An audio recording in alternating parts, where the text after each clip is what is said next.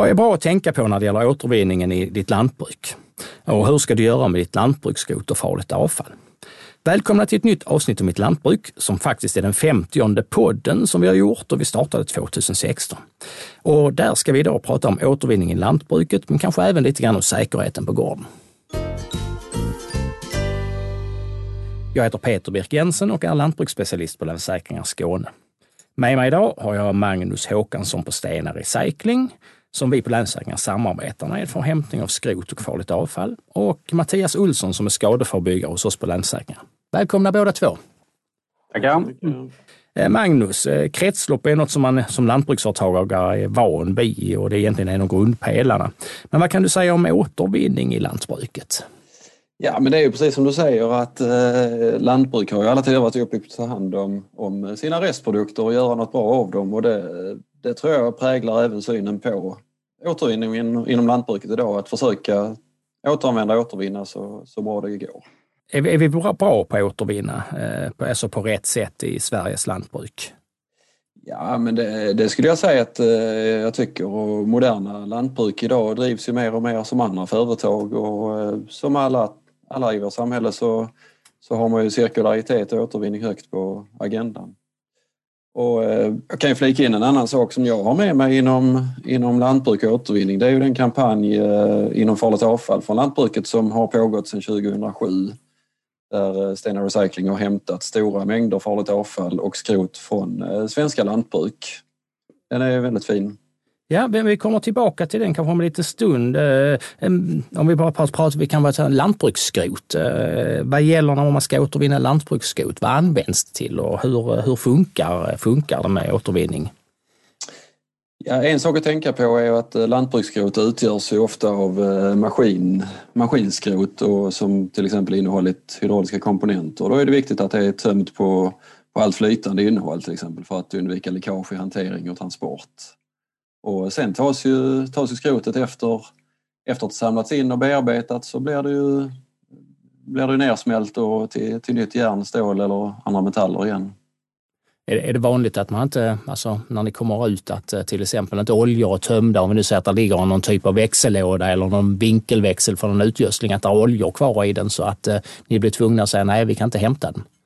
Det förekommer, men som regel är det, är det bra i ordning. Ja. Olja i farligt avfall. Vad gäller för farligt avfall och vilka typer av avfall är det vanligaste vi hittar på ett lantbruk? Ja, men de eh, vanligaste sort, sorternas farligt avfall som finns i eh, lantbruk det är ju dels från maskinen och underhåll då, alltså eh, oljor, oljefilter, oljehaltiga absorptionsmedel, kan vara kylvätska, glykol, batterier. Men det kan också på vissa ställen vara växtskyddsmedel, det kan vara färgrester eller olika ljuskällor. Och eh, tänka på är ju att farligt avfall omfattas av lite mer regler kring både transport och behandling än vad annat avfall gör. Eh, vilket betyder att man eh, måste vara utbildad för att transportera det eller vad tänker du på? Det kräver framförallt att man har rätt eh, tillstånd för mm. det företag som, som utför transporten och behandlingen av det. Och vad, vad är egentligen konsekvenserna om jag inte så att säga, återvinner rätt eller transporterar utan tillståndet? Ja, dels eh, rent, rent praktiskt så kan det innebära att det blir eh, skador på miljön och, och kostsamma saneringar om man får ett läckage vid en felaktig hantering på plats. Eh, är det så det är brister i dokumentation, rapportering eller, eller val av entreprenör som inte har tillstånd, då är det ju mer att det blir sanktionsavgifter, böter eh, från, från myndighet eller den som utövar tillsynen. Har det kommit några nya lagar när det gäller när vi kommer till återvinningen eh, som, eh, för, som är nya för oss nu som vi inte är vana med sedan tidigare? Mm, ja men verkligen. I, eh, I somras så kom ju EUs nya avfallsdirektiv som har fått stor påverkan på återvinningen i Sverige. Det har ju bland annat inneburit att en ny avfallsförordning har, har kommit som en direkt följd av detta. Då. Och det är en av de största förändringarna på, på ett ganska bra tag i, i branschen. Eh, kan väl nämna två större, större konkreta förändringar kopplat till farligt avfall. Då är det ju dels den så kallade anteckningsskyldigheten för farligt avfall som har, som har utökats och även innefattar då skyldigheten att rapportera sina anteckningar till ett nationellt elektroniskt register. Och eh, det innebär skyldigheter för både den som producerar farligt avfall, transporterar tar emot och behandlar så har du, har du olika, olika saker som du måste rapportera till detta registret. Så, så jag som företagare måste alltså egentligen jag måste rapportera in att nu har jag 200 liter spillolja producerat som sådant. Det måste jag eh, anmäla vid det här elektroniska registret även om ni skulle komma och hämta det. Eh, det är helt rätt. Alla verksamheter som genererar farligt avfall omfattas av de här skyldigheterna. Sen i praktiken i Stenas erbjudande så är det ju anpassat så att, eh, så att den här rapporteringen sker via vårt system om man anlitar oss. Mm. Då gör vi en så kallad ombudsrapportering till det elektroniska registret. Och eh, innan vi kommer till lite grann mer med hämtningar och annat, är det någon annan förutom förutom den här anteckningsskyldigheten som, eh, som du sa, som är viktig att poängtera? Mm.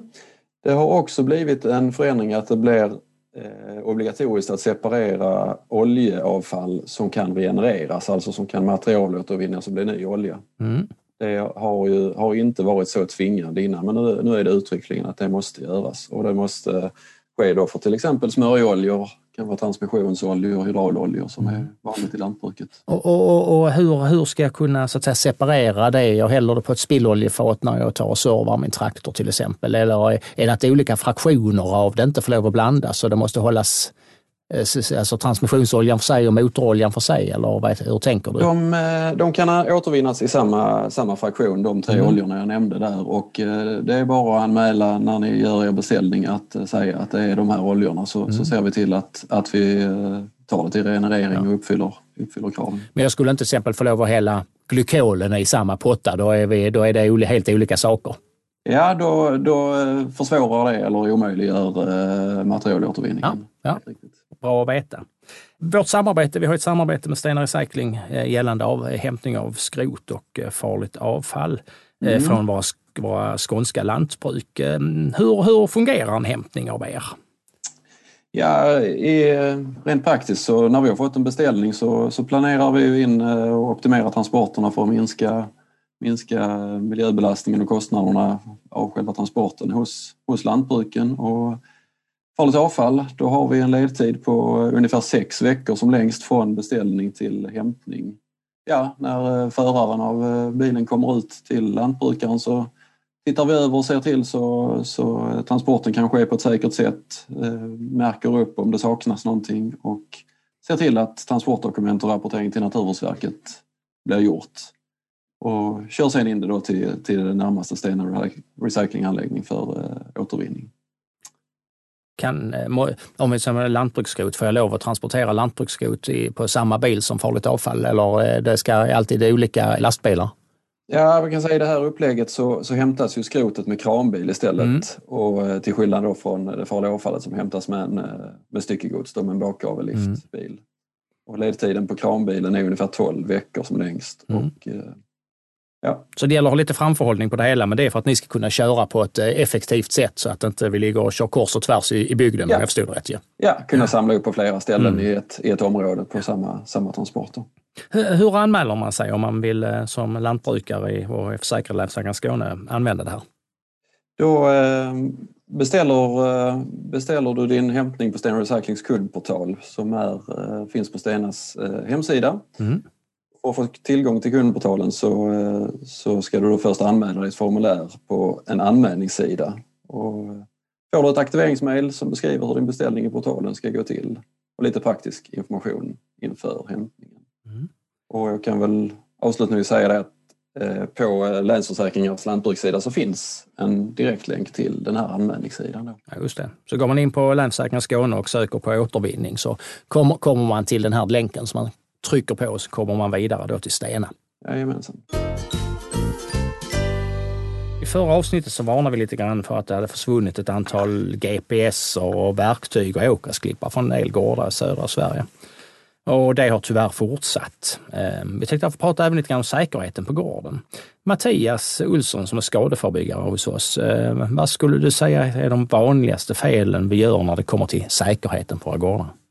Ja, det finns ju olika typer av säkerhet. Det är personsäkerheten, men som du tänkte på var det ju stölder och den biten. Mm. Och då är det ju mycket med att, ja nu har det precis varit vårbruk.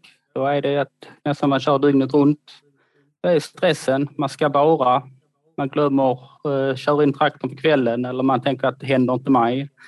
Så att ja, det har fungerat så att ett tag. Och, ja. Försök tänka efter på kvällen när man avslutar att är det någonting jag ska göra? Gå en runda, titta över uh, så allting är låst och sånt. Gå en runda på gården, men som stölderna som vi pratade om. Alltså, vad kan du mer rent konkret göra för att minska risken för stölder? Eh, förutom att gå rundan på gården och se till så att man har låst och stängt överallt? Ja, det, alltså, ja, det, för det viktigaste är att det har bra lås. Eh, ta tiden att låsa in din GPS, hårklippare och fyrhjuling. Det måste man tänka på att göra det. Och det jag tänker på det är inte bara att en GPS försvinner utan det är stilleståndet när man väl upptäcker det. Du ska kontakta polisen, kontakta oss som försäkringsbolag. Ja, och även då hitta någon ersättare ersättningstraktor eller maskin. Jag har hört att eh, för ögonblicket så kan det vara på vissa märken att det kan vara först leverans på hösten på en ny GPS och det blir ju en, ett långt stillestånd. Det, ska, det kan sprutas en hel del däremellan. Ja, alla maskiner idag har ju mm. GPS på sig. Vi har ju något som heter Säker gård och Säker hästverksamhet. Eh, vad kan du berätta vad det innebär egentligen Mattias? Det är en eh, utbildning eller ett koncept vi har för att få gården lite säkrare. Eh, det är lite handfasta tips man ska tänka på. Hur ska man ska... Både inbrottsskydd, mycket en del eh, våra eh, råttor vi har på gårdarna, gnagare och sånt som kan ställa till det. Och lite tips på hur man ska ha med sin elanläggning. Går, går, det, går det att ta del av utbildningarna nu även under pandemin eller hur, hur gör man? Ja, det, den, detta är ett, en e-utbildning. Man kan anmäla sig via vår hemsida, länsförsäkringen.se. Och sen klickar man sig vidare till lantbruk. Och sen där under hittar man en säker gård, heter den. Ehm, om vi slutar Mattias med alltså dina tre bästa tips som, eh, till lantbrukaren som lyssnar nu för att få en så säker gård som möjligt. Vad, vad har du dina tre bästa tips? Det är, ja, man ska ha fasta rutiner var kväll eller när arbetet är avklarat. Gå och tänka efter, har jag gjort allting? Har jag låst in eh, mina värdesaker? Har jag låst? Och ingenting där, ja, dörrar som står öppna eller andra faror. Lås in era saker och sen eh, hur man ska tänka ur, ur allmän säkerhet, tänka som en utomstående. Om nu jag kommer som ny till gården, vad är det första jag säger eller vad kan man förbättra? Och Magnus, kan du ge dina tre bästa tips när du kommer till återvinningen på gården? Ja, det kan jag göra och eh, eftersom jag primärt jobbar med farligt avfall så blir ju alla tre tipsen kopplade till farligt avfall. Och då tänker jag att ordning och reda i din förvaring och eh, handhavandet av det farliga avfallet är, det är väl nummer ett. Så skulle jag säga tvåan där förklara, förklara och anmäl så tydligt du kan när du beställer hämtningen då, hur mycket och, och hur du, vilka behållare du har. Och sen skulle jag säga det tredje det är ju att, att spara dokumentationen. När du har ju fått din hämtning gjord och se till att eh, behålla den och veta att du kan hitta den i Stenas kundportal. Tack Magnus och Mattias för att ni ville medverka. Tack, tack. Och tack till dig som har lyssnat. Eh, vill du lyssna på tidigare avsnitt så kan du gå in på www.lansförsakringar.se skane mittlantbruk eller sök där poddar finns på just ordet mitt lantbruk. På återhörande allihopa och tack så mycket!